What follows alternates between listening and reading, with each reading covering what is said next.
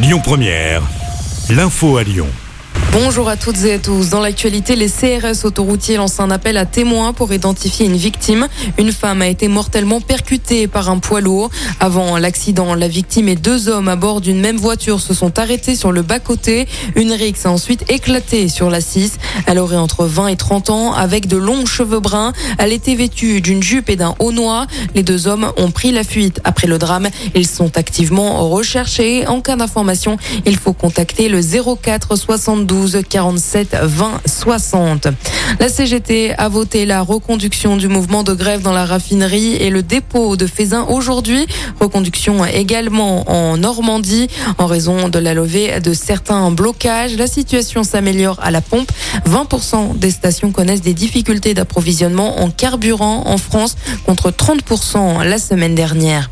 L'actualité, c'est également 10 ans de prison ainsi que 4 années de suivi socio-judiciaire pour un homme de 40 ans qui a violé et agressé une prostituée le 4 avril 2018 dans le quartier de Gerland.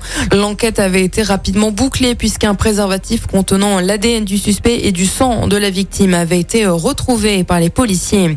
Le conseil régional se déroule bien en visioconférence aujourd'hui et demain. La justice a rejeté hier la requête de l'opposition. Les élus socialistes avait saisi la justice dans le cadre d'un référé liberté. Pour rappel, la région justifie le choix de la visioconférence par la pénurie de carburant. Mais pour l'opposition, c'est pour éviter à Laurent Vauquier d'avoir à s'expliquer sur les dîners des sommets. Le dernier dîner avait coûté plus de 100 000 euros aux contribuables selon Mediapart. Aujourd'hui, à 19h, a lieu une manifestation devant le palais de justice du 5e arrondissement de Lyon pour rendre hommage à la jeune Lola tuée vendredi dernier à Paris.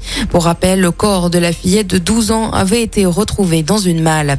Le trafic du Rhône Express sera perturbé demain en raison d'un mouvement social. Un service euh, partiel sera déployé. Le Rhône Express circulera uniquement entre la station Mézieux-Zadi et l'aéroport Saint-Exupéry de 6h21 à 21h21 avec une fréquence de 30 minutes. Et puis, on termine avec un mot de sport et du basket. Deux jours après sa défaite en Turquie, Lasvel a l'occasion de réagir dès ce soir en Euroleague. Le club se déplace sur le parquet du Maccabi Tel Aviv en Israël. Le coup d'envoi, c'est à 20h05. Écoutez votre radio Lyon Première en direct sur l'application Lyon Première, lyonpremière.fr et bien sûr à Lyon sur 90.2 FM et en DAB+.